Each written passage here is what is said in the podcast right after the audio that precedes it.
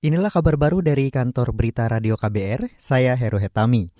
DPR dan pemerintah sepakat tiga rancangan undang-undang tentang pemekaran wilayah Papua bisa segera disahkan. Tiga RUU itu adalah RUU Pembentukan Provinsi Papua Tengah, Pembentukan Provinsi Papua Selatan, dan Pembentukan Provinsi Papua Pegunungan. Kesepakatan itu diambil dalam rapat Komisi Bidang Pemerintahan Dalam Negeri DPR dengan pemerintah hari ini. Rapat dipimpin Ketua Komisi 2 DPR Ahmad Doli Kurniawan.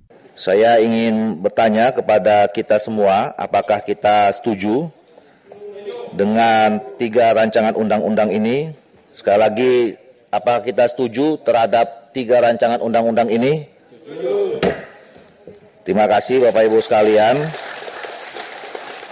Sekaligus itu menandai bahwa kita setuju untuk kita sampaikan dan kita teruskan kepada pembahasan tingkat dua pada rapat paripurna yang terdekat untuk dilaksanakan pengambilan keputusan. Dalam rapat itu, pemerintah diwakili Wakil Menteri Dalam Negeri John Wempi Wetipo mengatakan optimistis pembentukan tiga provinsi di Papua bisa berdampak besar terhadap upaya mempercepat pembangunan dan kesejahteraan masyarakat di tiga wilayah calon pemekaran.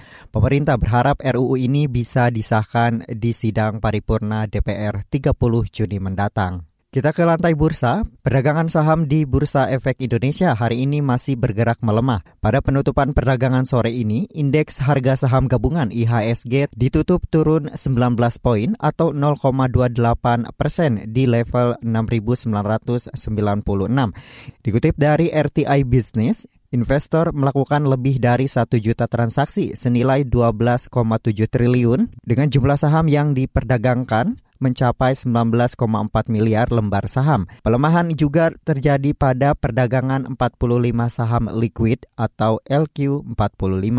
Sementara itu sejumlah bursa utama Asia masih menguat, begitu juga bursa saham London dan Frankfurt Jerman. Pelemahan juga terjadi pada nilai tukar rupiah, di mana rupiah tertekan tipis 0,06 persen dan diperdagangkan 14.800 per 1 dolar Amerika Serikat. Kita ke mancanegara, sejumlah sejumlah wilayah di Jepang mengalami suhu udara panas dalam empat hari berturut-turut. Di Tokyo, suhu udara di siang hari mencapai 36 derajat Celcius. Ini merupakan rekor suhu terpanas dalam 150 tahun terakhir di Jepang. Catatan ini memecahkan rekor suhu 36 derajat Celcius yang pernah terjadi pada tahun 1875. Otoritas Jepang juga mencatat sejumlah orang dilarikan ke rumah sakit jumlah orang yang mengalami serangan jantung meningkat sejak adanya paparan suhu panas itu.